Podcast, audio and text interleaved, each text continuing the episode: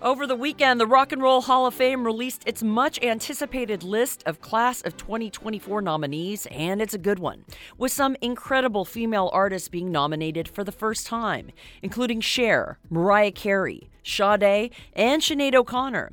Other first time nominees include Oasis, Foreigner, Peter Frampton, and Kool and the Gang. Welcome to the Sound of Ideas. I'm Jenny Hamel.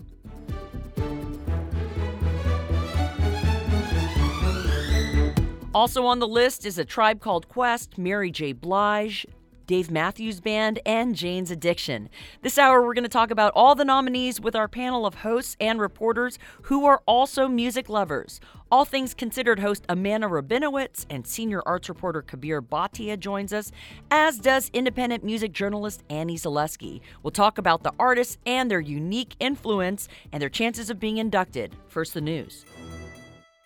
It's the sound of ideas from IdeaStream Public Media. I'm Jenny Hamel. Thanks so much for joining us, and a happy Monday to all of you.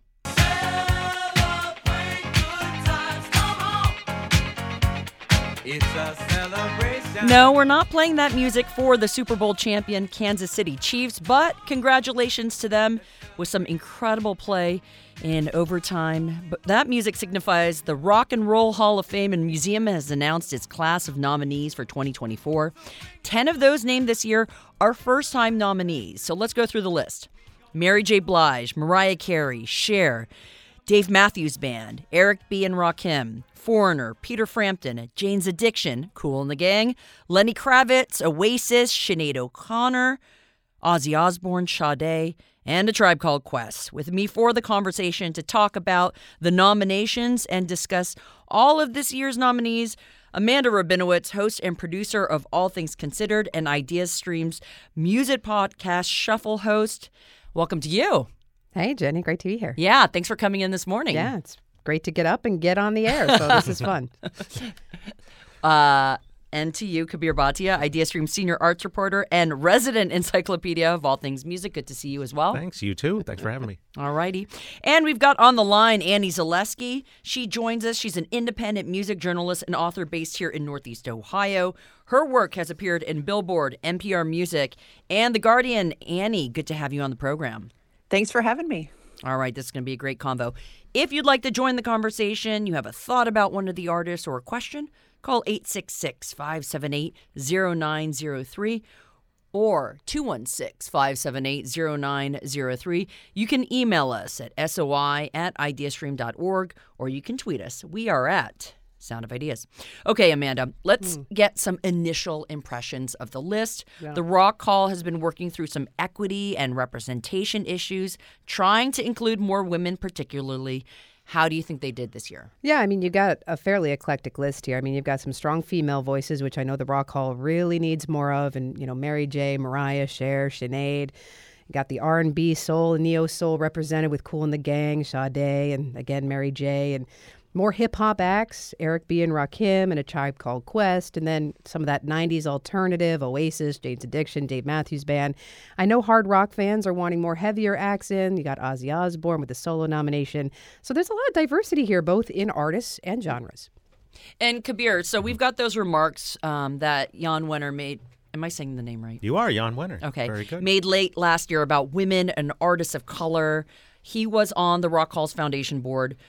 Do you think there's any lasting damage there? What kind of kind of ripple effect does that have? And how do you think the Rock Hall might be combating that view of it as an organization? So, so looking at this list on its surface, you would think that that's exactly what's happening. That that the list is to combat that. I think there's only one thing it's combating, which has nothing to do with Jan Wenner, which we'll get into in a minute.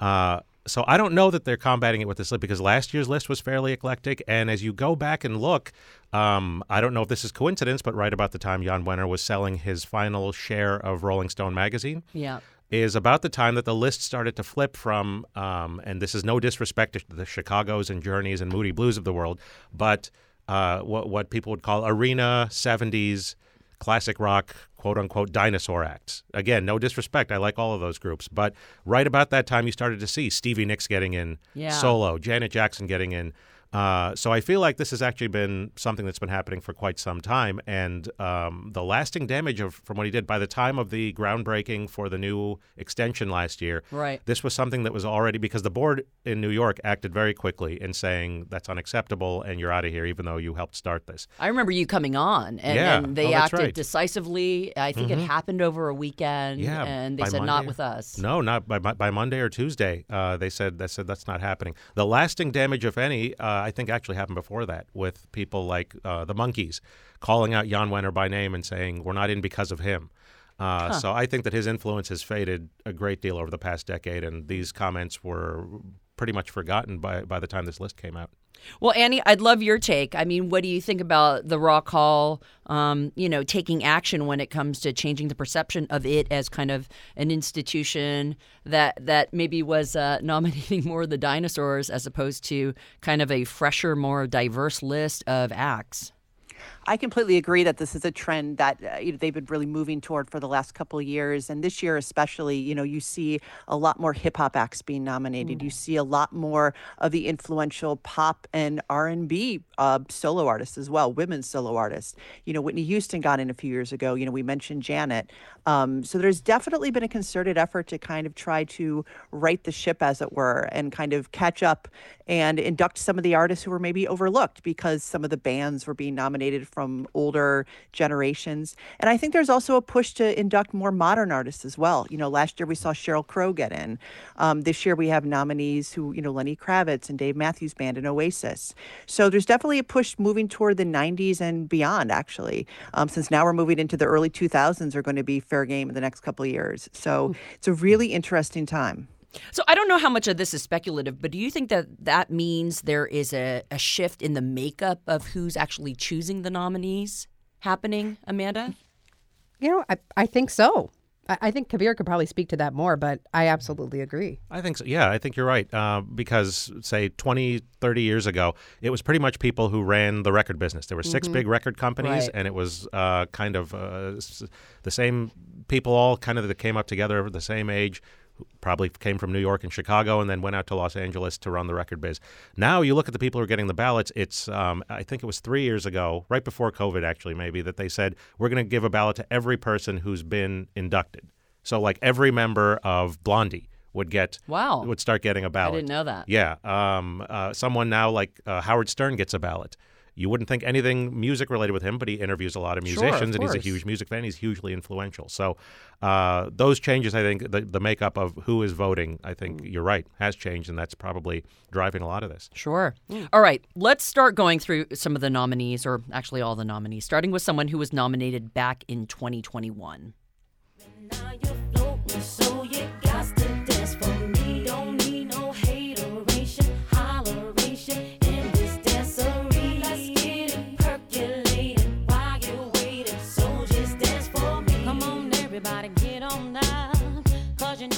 So, Annie, could this be Mary J. Blige's year? You know, it's funny. I think potentially, you know, and because you forget how long she has been in the music business. You know, she has been, she has 30 plus years now. And when you look at how influential she's become, she's almost overlooked because there's so many modern artists like SZA, for example, who are so influenced by her that, uh, you know, I feel like her influence is people are kind of remembering, A, what a great singer she is. That's, that's never been in doubt but just also, you know, she's almost quiet because she's so consistent. And so I think people are especially are starting to kind of, I think, look at her a little bit more. Because, gosh, I, you know, having seen her live, she just has such an incredible voice, and she can sing anything. She can sing R and B, she can sing soul, she can sing rock, she can rap. I mean, she is so multifaceted, and so, you know, I, I feel like there's it's a good feeling this year for her. And Kabir, what do you, what are your thoughts on Mary J's influence and impact as as a rapper and singer? those first two albums, I mean, were everywhere when they first came out in Right. the early 90s. And ever since then, she's just, I think in this case, and we're going to see this a few times in the list, they're finally looking at the entire package of someone, not just did they sell a lot of records in a finite amount of time. And her influence uh, as an actress, you know, as a personality, all of that, and as as a musician, as a rapper, when you listen to her, you can hear music that sounds exactly like that being made right now because these people, everyone grew up listening to her. So I think, yeah, absolutely, this is probably her year. Amanda? You know, the thing about Mary J. Blige, she's timeless. I have, I mean, her fans span generations. She has fans who are younger, older. I mean, she's just like this timeless artist, and she's won Grammys in R&B, hip hop, pop, and gospel. I mean, Wow. she is incredible in her range, and I, I agree with Annie. She's kind of just like this quiet, timeless, um, you know, queen of hip hop soul, and I think she does have a great shot. Uh, for any of you who've been trying to call in, we're having some issues with um, our 216 number. Call 866 578 0903 or SOI at ideastream.org if you want to participate in the conversation.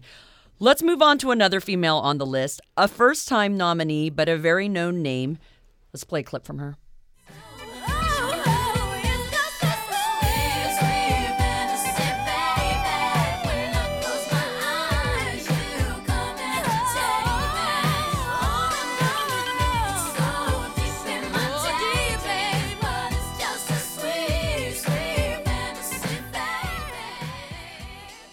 All right, Annie, let's talk about Mariah Carey. What do you think her impact is, and what you, is she most known for?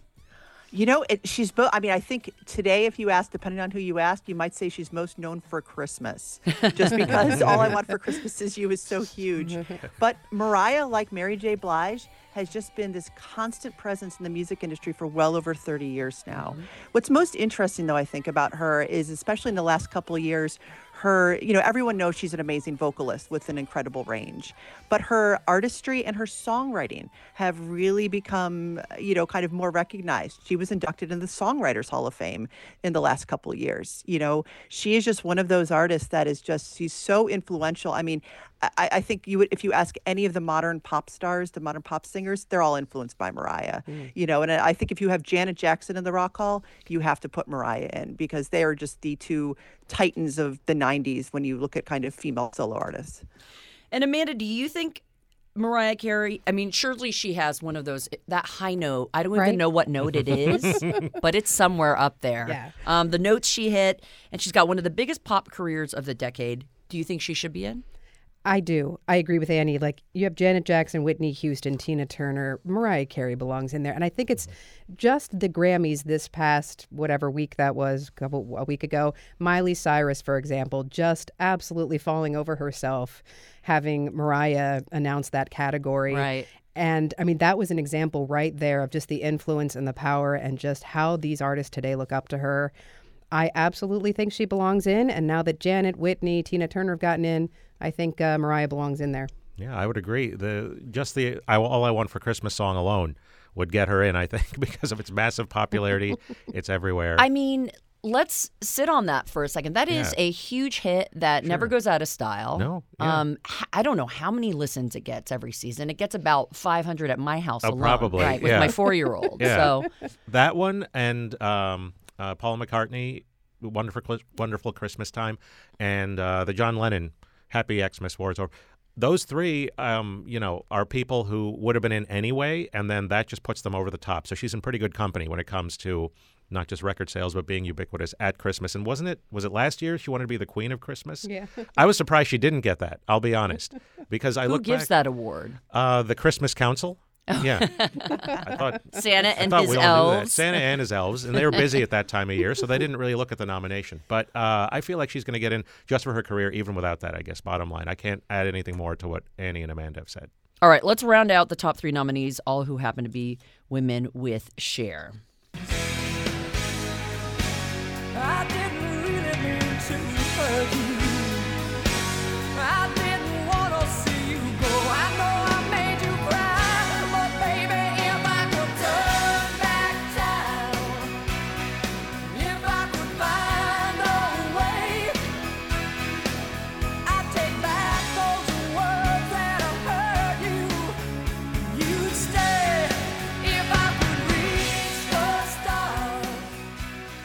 All right, that is a great song by Cher. Do you guys remember the music video where she's singing on that naval ship and all the sailors? I remember we weren't allowed to watch it because I of know her it was risque, Yeah. yeah. but it was amazing. That's a karaoke standard. So, Annie, we have five women on the list year this as a total. Cher has by far the longest career out of them, I believe. Does that give her an advantage to get in this year? I hope so, and because I think Cher was the nominee I was most excited about because I have long felt that she is long, long overdue to be inducted.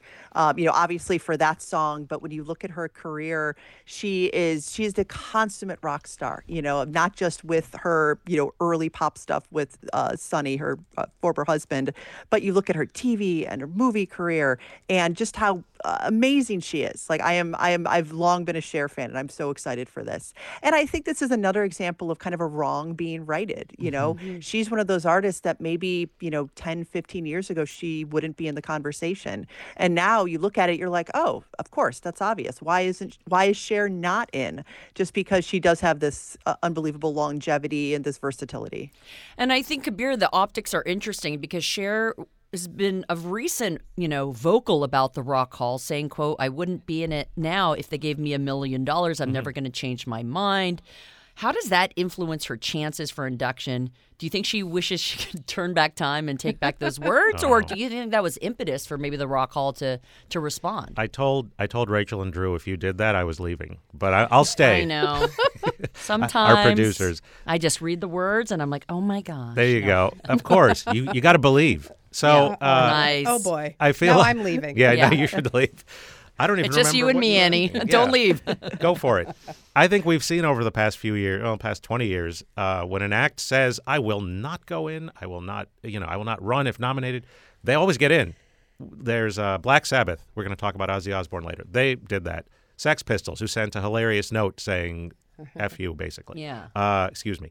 Uh, sex. And there was one of uh, Guns N' Roses. I think we're on that, uh, maybe on that page. Todd Rundgren. Yep. Uh, very Right. recently, yeah, said forget it, and he didn't show up. Uh, I think Cher knows that this is something that that fans want her to do, even if she doesn't feel like doing it and she feels it's overdue, because she's been eligible. Get this, she's been eligible since 1990. Yeah. And I think I think Mariah Carey's first album came out in 1990. Right. So Right. she's been eligible um, uh, more than double the time that you would have. And she's got the cred. Her first single as a soloist. We're not even counting everything with Sonny. Her first single as a soloist, 1965, was a cover of a Bob Dylan song. So I mean, she should have been in by now. a great female artist who's been singing with chops Yeah. for decades. Absolutely. So And those 70s there's- records are great. I think she's going to get in. I think she should. All right, Amanda, let's hear a Hmm. bit from Dave Matthews Band, the next on the list, and then we will discuss. Your satellite castle. Winter's cold, spring races,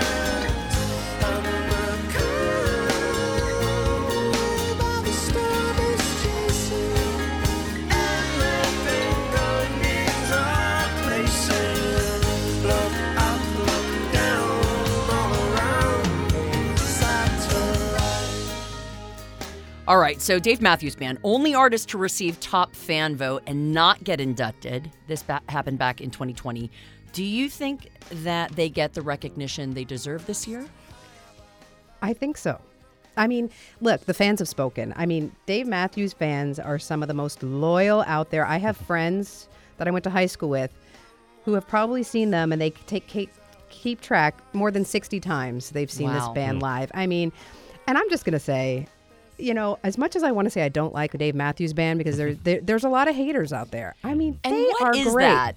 I, you know, I don't know. I, I don't know what it is. I think it's just, you know, the concerts and the, the Right. fandom and the following. I, I don't know. They get a lot of shade. And I'm like, you know what? Under the Table and Dreaming that came out in 1994, their major Yeah. label debut, that album is so fantastic. It was so groundbreaking. At a time when grunge and heavy guitars were king, they offered this rock.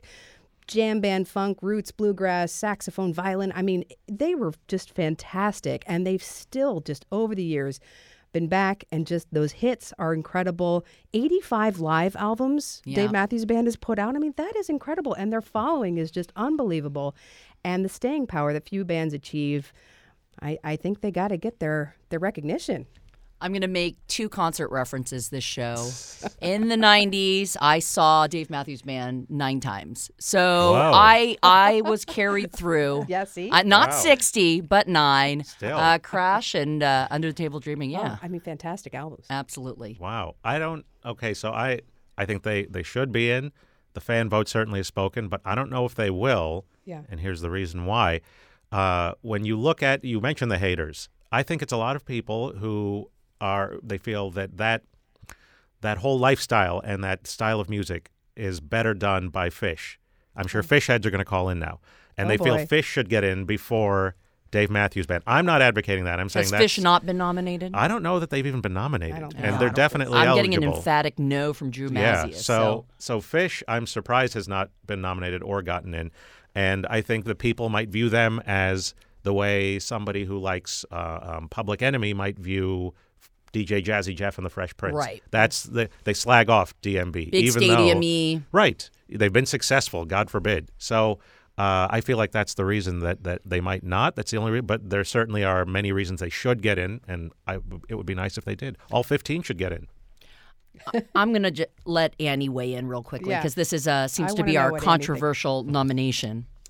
You know, I don't. You know, again, I like what everyone has said. You know, the fans. You know, uh, their support. You know, not in question. I think the bigger question is whether or not the industry uh, supporters who are actually voting are going to vote them in, and I don't know. You know, because you know, in addition to their musical talent, you know, you have Dave has done a lot of charity work. He's a mm-hmm. real mm-hmm. known for being very philanthropic, so he has that on his side too. But I don't know. It, it's a big question mark for me, and you know, and my concern is that it's interesting that they were nominated again over a lot of the '90s I agree. women. Yes. You know, mm-hmm. like someone like Tori Amos has been mm. uh, eligible. Alanis has been eligible. Mm. Two people who are arguably very, very influential. So that was one of the more interesting things this year. I'm like, huh, the 90s male fronted bands are getting nods before the women. And so oh. it's interesting. I don't know. It, it, it'll be very interesting to see. Okay, let's squeeze in one more artist before the break. How about some classic rockers that are on the list this year? Fill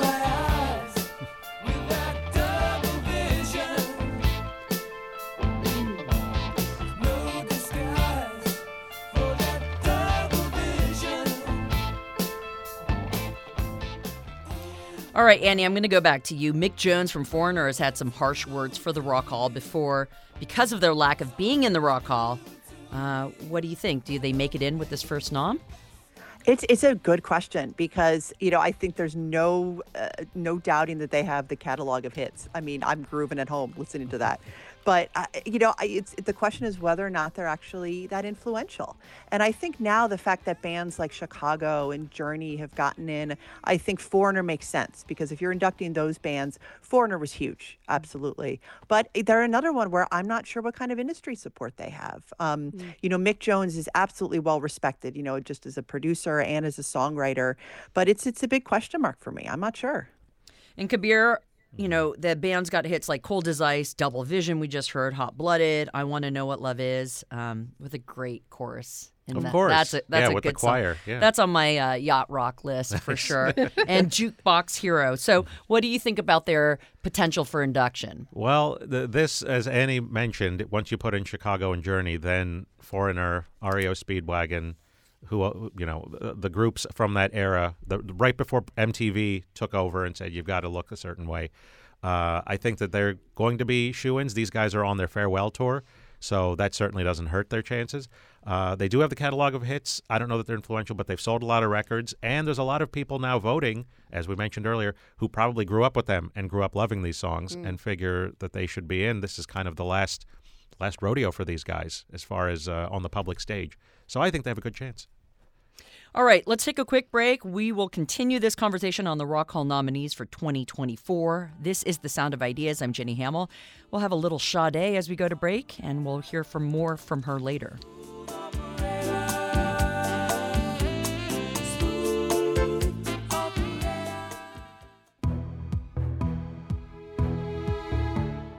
You're back with the sound of ideas from IdeaStream Public Media. I'm Jenny Hamel. Thanks so much for staying with us this hour. Over the weekend, the Rock and Roll Hall of Fame and Museum released its list of nominees for the class of 2024. This is the list of nominees, and these names will be narrowed down to inductees later this year. The list includes Mary J. Blige, Mariah Carey, Cher, Dave Matthews Band, Eric B. and Rakim, Foreigner, Peter Frampton, Jane's Addiction, Kool and the Gang, Lenny Kravitz, Oasis, Sinead O'Connor, Ozzy Osbourne, Sade, and A Tribe Called Quest. We did get an email from John. Oh no, let's go to the email that Tom wrote in uh, that just says Ozzy, Ozzy, Ozzy, Ozzy a million times. So we know he's got one fan out there. And of course many others. This hour, we're speaking with freelance music journalist Annie Zaleski, as well as Amanda Rabinowitz and Kabir Bhatia from here at IdeaStream Public Media. We'd love for you to get involved in the conversation. You can call us at 866 578 0903, or you can email us at SOI at ideastream.org. You can tweet us. We are at Sound of Ideas. Okay, so representing 80s hip hop this year in the nominated class are Eric B. and Rakim. Let's hear something from them. I made my debut in 86 with a melody in a president's mix. And I stay on target and refuse to miss. And I still make hits for beats. Parties, clubs, and cars and jeeps. My underground sound vibrates the streets. MCs wanna beef, then I play for keeps. When they sweat the technique. So it's funny, Kabir, because I recognize the song, but not the name right away when when Yeah. the list was um, introduced. So tell us a little bit about Eric B. and Rakim. Who were they? When did they gain popularity? They were uh, well a rapper, a per- singer, and a DJ. And they and uh, Eric B was the DJ, and they came out. I, I'm sure they'll love hearing this. They were just like two years too soon. I feel like is when they started. Uh, And why is that? Well, because the the song we just heard, you ask someone when did that come out? Oh, I don't know, mid '90s. No, that's from the late '80s.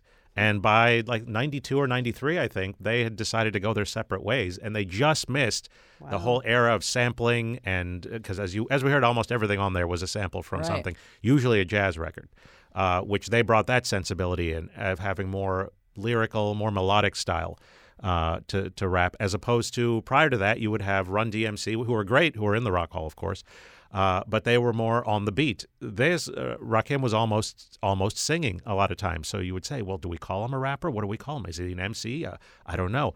Uh, their first two albums, very, very well received, very influential. And as I said, a lot of people then took that sound and continued with it. But for them to get really mainstream success, it didn't quite happen because I think they were just they were just too early. Annie, do you think that Eric B. and Rakim make the cut this year? So they're going to be joining other hip hop acts like Run DMC, Jay Z, the Beastie Boys, LL Cool J. Do you think that this act, they're household names enough uh, to get inducted? You know, they absolutely deserve to be inducted. You know, obviously, uh, just in terms of influence, it's absolutely true. But my concern is that because a tribe called Quest, who has been nominated multiple times, it, it might split the vote. And mm. that's that immediately when mm. I saw them both uh-huh. be inducted, I'm like, oh, they both need to get in. But I feel like, you know, a tribe called Quest, it might finally be their year. And I think that Eric B. and Rakim might be a little bit, you know, on the outside, unfortunately. You know, this is why we shouldn't just induct everybody. You know, why choose everyone? Exactly. All right, let's rewind back to the 70s with another classic rock radio staple, Peter Frampton.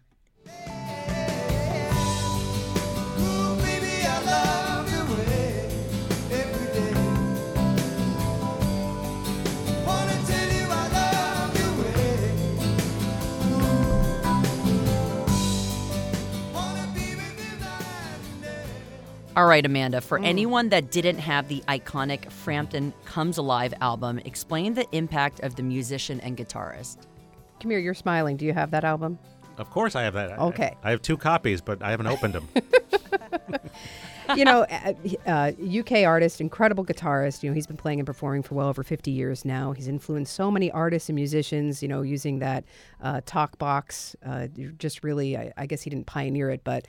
Um, really kind of incorporated it into his regular uh, performing routine. I mean, you know, he was in Humble Pie at 18, left to become a solo artist. You know, that iconic live album in 1976 kind of vaulted him into this you know, pop superstar status, and uh, he almost kind of disappeared into obscurity because he could never kind of top what that album was. And I think you know he could have just faded away, but he kept making music and breaking new ground and collaborating with the likes of David Bowie and members of the Beatles.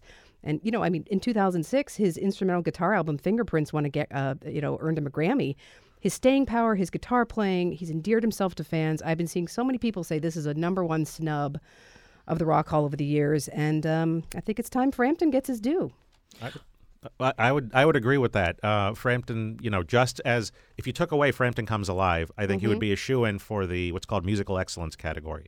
You add that in and his profile in the '70s, and he is. This will sound like a criticism. It is not. He's the Jimmy Carter of rock. He came in. he came in like gangbusters in 1976 out of nowhere. By the late 70s, people were, were annoyed with him somewhat, and then he's spent the last 40 some years rehabilitating his re- reputation. Everyone loves him now. He's on Family Guy as himself sometimes. uh, and they just reissued his three albums, studio albums, that came before Frampton Comes Alive. Those just came out on vinyl for the first time again. Three of the four, I think. Uh, and those have been very well received. There's a lot of good music on there that never really got heard outside of like late night FM DJs in the early 70s.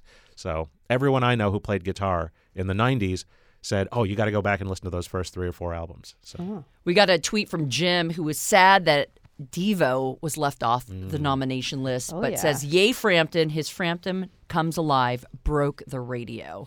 Wow. All right, let's keep rolling with another rock band, another big name from the 90s, Jane's Addiction.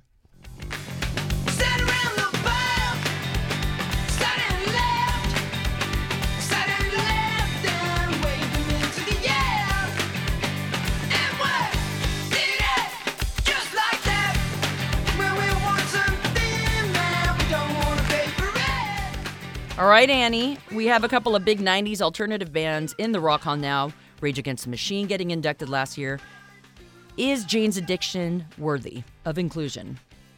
If you ask anyone from Los Angeles, absolutely. because anyone I know who saw them back in the day when they were first starting out were like, this is a no brainer. They are just such, they were such an incendiary live act and so influential. Mm. You know, it's an interesting question though, because, you know, they were kind of one of those bands that, you know, they had a couple records out, they blazed, you know, through and then kind of faded away a little bit. You know, Perry Farrell formed other bands, he started mm. Lollapalooza, but they are massively influential on the alternative scene just before Nirvana hit. You know, right as sort of Guns N' Roses and all the LA hair metal scene was sort of on the rise, they were kind of the parallel antidote to that. They were very punkish, they were very heavy metal, they were just they were bluesy, like they were just very very um a, a really great live act. I, I'll be interesting to see because I don't know. I think people forget about their influence a little bit, just because you know everyone knows Perry for other things now. But uh, you know there is no doubting that they were an unbelievable live band. This is where I'm going to introduce my second concert reference, and I'm dating myself. I saw Jane's Addiction at the first Lollapalooza in San Diego when I was 15 years old, 1991. The first and I remember how electric Perry Farrell and Dave Navarro were on stage. Yeah. So I, I definitely that has resonance with me. Mm-hmm. Um, but I might fall into a particular category for that. All right, let's talk about our net. Unless uh, either of you want to talk about Jane's, or you want to move forward. I completely agree with what Annie said. I mean, it's it's it's fringe. You know, I mean, yes, so influential, and so many artists say, you know, Jane's Addiction paved the path for them.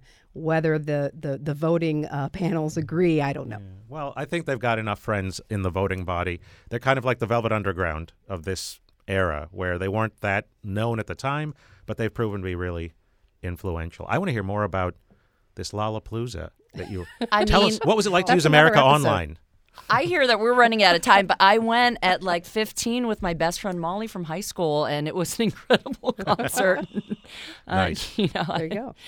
Wendy wrote in an email, I knew nothing about Jane's Addiction until learning about them via Alan Cross's wonderful radio show, The Ongoing History of New Music on WAPS. While no one's going to consider them great role models, there was plenty of actual addiction there and a bumpy history, but the music is great. Wendy, thanks for for uh, writing in. Let's go to our next artist. Kool and the Gang has been eligible since 1995. Let's hear some from them.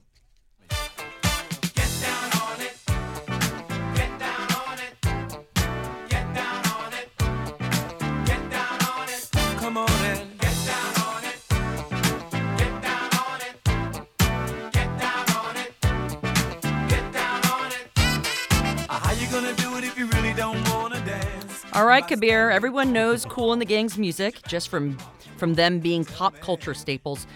Do you think the group gets the recognition they d- deserve enough to get them inducted? Well, they should be. Uh, I think that recently, I think they're back on tour, or, or they're they're planning to.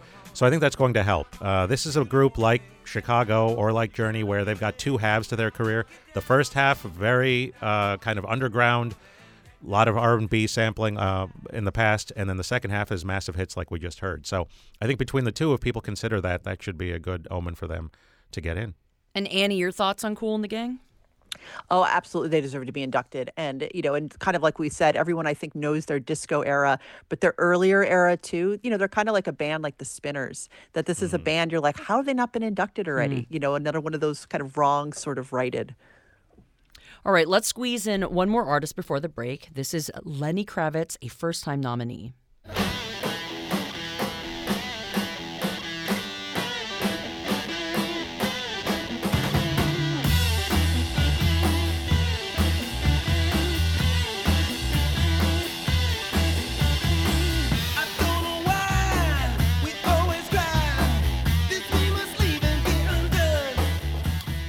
Amanda, so this is an MTV era star, a guitar playing rocker with pop crossover appeal. Can you talk about a bit about Kravitz's career? Yeah, I mean, as as a teenager watching 24 hours of MTV, you know, I was with you. Lenny Kravitz. I mean, he just took MTV by storm, and I think you know he had that swagger, and just that rock and roll. Uh, whole vibe to him, and those songs were so catchy. I mean, four Grammys with hit after hit. It ain't over it's till it's over. Are you gonna go my way? Fly away. Cover of American Woman was huge. You know, he had that that raw guitar, that rock star talent, and like I said, those in, that incredible fashion sense, and you know, getting an MTV Unplugged special, which enabled him to show his talent. You know, he really became an icon, and again, you know, he's contributed. Uh, he's continued to put out music thro- throughout the years and uh, remain relevant, and you know, crossing over to acting as well. So, um, I think he's a shoe in. I don't know. I don't know what everybody else thinks. Yeah, I mean those records, they sound like they're from the 70s. That one, Let Love Rule, all of those. Yeah. You would think, "Oh, is this a Curtis Mayfield? What is this?" And uh, the whole 70s revival in the 90s, it seemed to happen right then when that video came up and he had the huge bell bottoms and the drummer had that beautiful afro. So, uh, I think that just that alone, that probably kickstarted things and then that should probably get him into the Rock and Roll Hall of Fame. And the crazy thing is, he still looks the same. He same. looks the He's same. got a Benjamin Button quality where he's just like got the the style and the Unbelievable. Yeah, swagger. that's All true. right, we're gonna take a quick break, but when we return, we'll wrap up our conversation about this year's Rock Hall nominees. More music from one of the nominees as we go to break. This is Ants Marching by the Dave Matthews Band. Wondering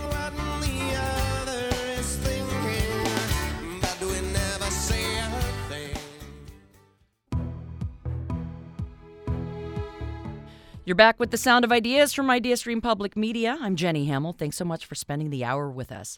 Today, we are discussing the Rock and Roll Hall of Fame nominees for 2024. A reminder this is the class of nominees, not the inductees. This list will be narrowed later this year, and the uh, inductees will put, be put into the hall in May. This hour, we are speaking with our esteemed panel of music lovers Kabir Bhatia, Amanda Rabinowitz, and of course, Annie Zaleski, who is on the line. We know this is a hot topic and we want you in the conversation. Give us a call, 866 578 0903. And we are loving your emails at soy at ideastream.org. You can send us a tweet. We're at Sound of Ideas. Anyway, here's Wonderwall. Today is gonna be the day that they're gonna throw it back to you. By now, you should have somehow realized what you gotta do. I don't believe that anybody feels the way I do about you now. Anyway, Anyway, here's one. Amanda got the joke. yeah, it's great. All right, let's hear more, Amanda, about the impact mm-hmm. Oasis had in the 90s, how big the Britpop movement was, the Gallagher brothers. Oh man, I love Oasis so much. And that their debut album definitely maybe in 1994. That was the, one of the first CDs I purchased with my own money. That's how big this band was. I mean, they arrived and it was huge. And you know their follow up, "What's the Story?" Morning Glory. I still that's still one of my favorite albums. Just song after song after song. How many bands have they influenced? Uh, You know, I know Annie is excited about this one because I saw her tweet about it. So I'm really interested to hear Annie's thoughts on this one. Andy, go ahead. Uh, you know, I I absolutely agree. They are so influential on generations of British bands, and I think they're way more popular in America than people actually realize. I Yeah. think because of Wonderwall, you know, having seen Noel Gallagher multiple times in recent years, like he packs them in. I think the only shame of it is I don't think they're going to get back together. Liam Gallagher uh, has already tweeted some choice words about the Rock Hall, and they are not positive. so Right. I think you know everyone has been hoping they'd get back together and do another tour. Don't know about that, but I would love to see them get inducted. All right, just a quick reminder I'm being told that we need to jam through the final uh, nominees in order to uh, be fair to all. So let's hear uh, a clip from the next musician. All the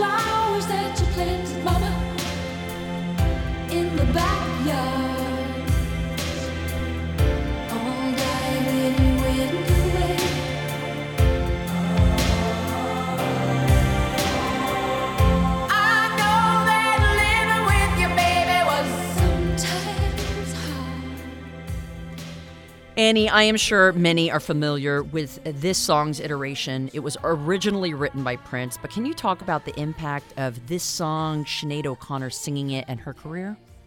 Oh yeah, I mean Sinead O'Connor. First off, it, starts with her voice. You know, she just had an unbelievable, piercing voice that just sounded like she was just singing from deep inside her soul. Anything she did, um, from ballads like that to rock songs. Uh, she did reggae albums. Um, you know, I think the only uh, the, heart, heartbreaking thing about this is she was nominated for the Rock Hall and she passed away last year. And so, you know, she should have gotten in probably a little bit ago, but she's not here to accept that. But gosh, just she, you know, she was uh, just a bright light, one of Ireland's, I think, uh, most famous and enduring musicians. And Amanda, what would you add to that? Yeah, I mean, I think when she passed, I think that's really when we realized, wow. I mean, everybody was just resharing her videos and memories and her albums, and it was like I think it just all kind of like hit this moment where it was like, wow, she was incredibly influential and talented. And you know, she, a lot of things you know got got lost in her outspoken political beliefs back in the day, and I think she's kind of underappreciated, and I think she's finally getting that appreciation. And I think that her political beliefs that should help get her in because who else took that many stands and really paid a high price for them, right? I can't think of any musician uh, in at least in the '90s that did something like that. So um, I, I hope that helps get her in. And there, I think a recognition that she really was a kind of this pure and beautiful soul. Yeah, um, whether you agreed, deeply. whether you agreed with her or not. Or maybe that was my perspective. Yeah. All right, let's hear uh, a clip from Ozzy.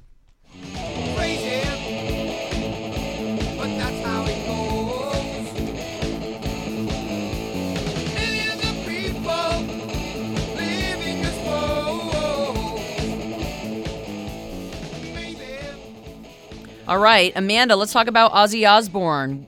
He'd be inducted for the second time after Yeah. being included with Black Sabbath. Thoughts on his impact as a solo artist? Oh, I mean, i- immeasurable. I think this is a slam dunk. I mean, Ozzy is just, you know, obviously his work with Black Sabbath stands out, but I mean, Ozzy's done so much in his solo career. And I think, you know, they're starting to realize, you know, Ozzy's not getting any younger, and it's time he gets in there uh, now. That's true. And if he doesn't get in, yeah, as you said, his health is not good. Uh, hopefully, when he goes up to, for the uh, ceremony, he's able to make it. And he, Randy Rhoads, his guitarist for his first few solo albums, who was massively influential, he got in, I think, three years ago. So, Ozzy, I think you're right, is a slam dunk. Okay, our final female nominee and final solo artist this hour is Sade.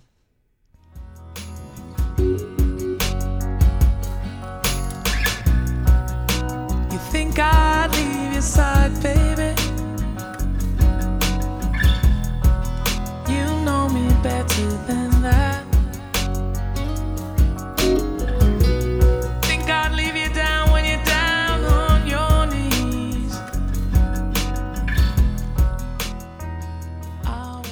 All right, so Annie, people probably know the voice or the name when they hear it, but can you talk about her career and impact? Absolutely. You know, so she started off in the 80s. She's from the UK.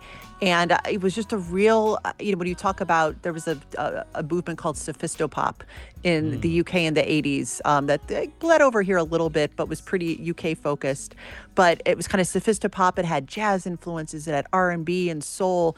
And she really embodied that and just really and it has sold millions and millions of records. Um, I think Smooth Operator is the song that most people would know Sure. but she's had hits for you know continuing for decades and i think that they're actually working on a new record um, too there's been a lot of rumors about that and she's just one of those artists who's very very quietly influential and quietly beloved and so uh, the nomination made perfect sense to me actually when it came in i'm like absolutely let's do it Kabir, what do you think her appeal across the multiple demographics and ages and kind of genres, as you know, Annie's talking about, um, how how kind of it affects her her lego- legacy? Well, I think that it can only strengthen it because there's people like when those that those first albums came out, kids were listening to it and their Yeah. parents were listening to it, older people. It was on multiple different radio formats, and she.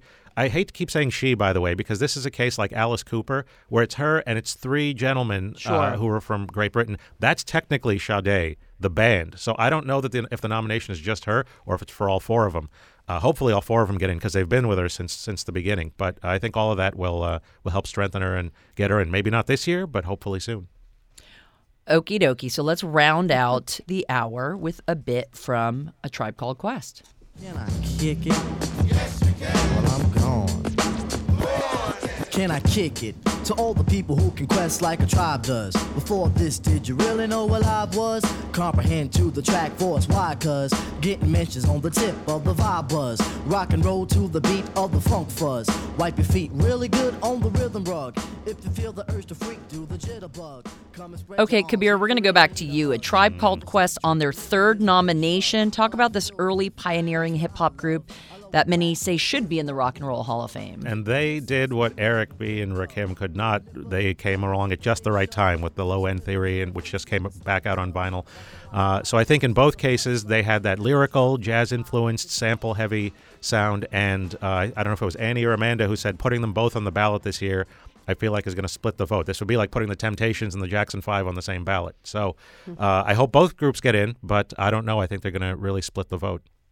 All right, Annie, let's talk more about Tribe Called Quest. They blended jazz with hip hop, launched the career of the rapper Q Tip. What do you think about their influence and their chances this time around? You know, I, I hope that it's, you know, because they've been inducted, uh, you know, nominated so many times that now everyone's going to be like, okay, let's finally get them in. Because, you know, like Kabir said, it's their influence is a no brainer. I mean, they are just absolutely massively influential in generations of rappers and generations of hip hop artists. And the way they really seamlessly, like De La Soul, they seamlessly blended genres with samples and uh, uh, jazz and hip hop. My God, you know, I can't, I can't say enough good things about them. And, you know, sadly, um, some of the members are no longer with us. And so it's another one of those things where oh, let's get them in, you know, while everyone is still there too, just because they're such an important act. Okay, so we have talked about the whole list of nominees, and um, I'm curious do you have thoughts on who's being snubbed this year, Amanda? Oh, I'll go last. Okay. I'm not. I'm not going to be that bold. All right, Kabir. I always say, where are the Pointer Sisters? Every year, they've never even been nominated. They've the Pointer Sisters. Uh, we talked about so many female artists who are influential. You look at their body of work; it's amazing. And then, uh, of course, we mentioned earlier Devo. And the only reason I could think Devo maybe it wasn't nominated, either they're not on tour right now, or the organizers realized it would turn into a Devo festival at the uh, Rocket Mortgage Fieldhouse if they nominated him. Yeah, we got several emails about Devo. Yeah. We also got an email saying Patti LaBelle should get in, Mm, yeah. uh, someone rooting for Jay and the Americans, and then Elliott Smith um, inducting him would make him uh, less of kind of a cult figure Sure. um, and more Interesting. uh, beloved cut. musician. Uh, Annie, what are your thoughts on snubs? I have so many. So, I mean, first off, I'm very disappointed Cyndi Lauper did not get an, a nomination again this year. She was nominated last year, and I thought she absolutely deserved it. Uh, and 80s New Wave. You know, it's interesting because for a while there, we had a lot of 80s New Wave acts get inducted and alternative acts. They're kind of, you know, not there anymore. So, people like B 52s, New Order, Joy Division, Bauhaus, you know, massively, massively influential on modern music, and they're just not in the conversation this year. And so, those are my snubs, I think. Can I can I just say by the way, Joy Division, it's so British, it's not British centric enough. The Hall, and so that's why Cliff Richard isn't in either. Joy Division should also be in. Okay. Okay, I have an all cap Cyndi Lauper. I totally agree. She believe she deserves to be in there. I hope she gets in. Um, I see so many people, and I, this is not my personal snub, but I see so many people want Iron Maiden in. Um, that's one I just hear year after year. People are very angry about that. I think Soundgarden, um, that's a band I would love to see in, and MC5, Iron Maiden. Those are yeah. those are the big ones for me. Okay, so before we close, let's talk a little bit about induction ceremony. Uh, what happens next? Can people go? Of course, people can go. Rocket Mortgage Fieldhouse. It'll be in November. My money's on November second, based on the last few years, but they haven't officially announced the date.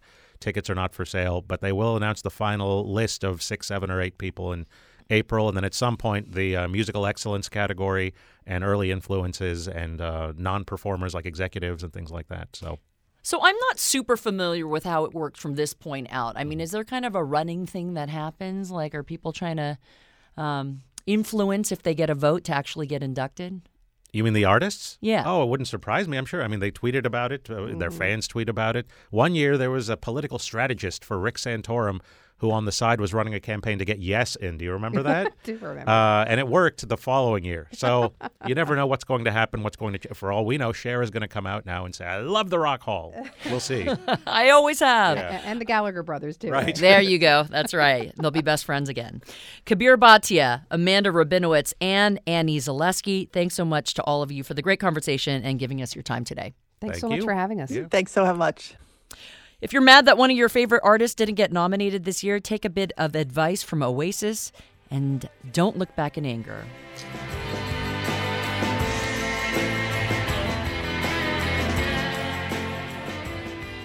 Alrighty, if you have thoughts on the Rock Hall nominees that we didn't get to, send your emails to soi at ideastream.org. You can find out on Twitter, now X at Sound of Ideas. You can follow me there. I'm at Jenny Hamel underscore.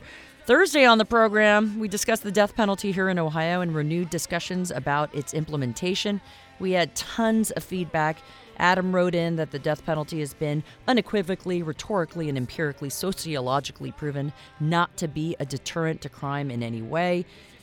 Now, tomorrow on The Sound of Ideas, we hear from local author Brandy Shal- Shalas about her new book, The Framed Women of Ardmore House.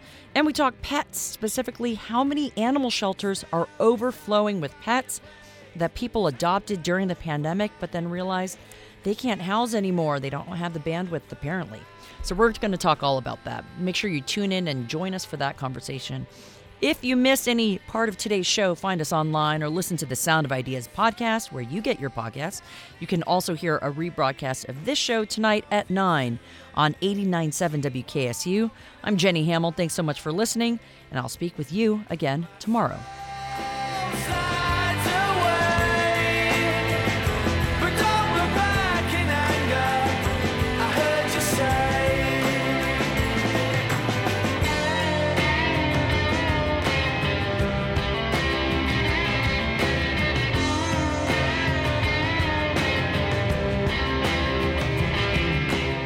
The Sound of Ideas is produced by Rachel Rude, Lee Barr, Drew Mazius, and Jay Shaw. Chris Dudley and Samson Albel provide technical assistance. Jay Nungesser is at the controls of the Ohio Channel broadcast, and our host is Jenny Hamel. Thanks for tuning in.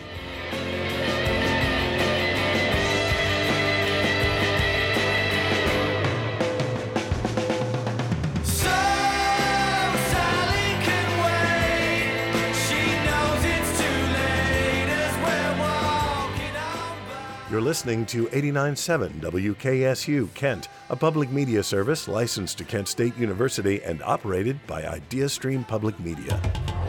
WKSU serves Northeast Ohio through HD and on WCPN Lorain Cleveland 1049, WKRW Wooster 893, WKRJ New Philadelphia 915, WKSV Thompson 89.1, and WNRK Norwalk 90.7.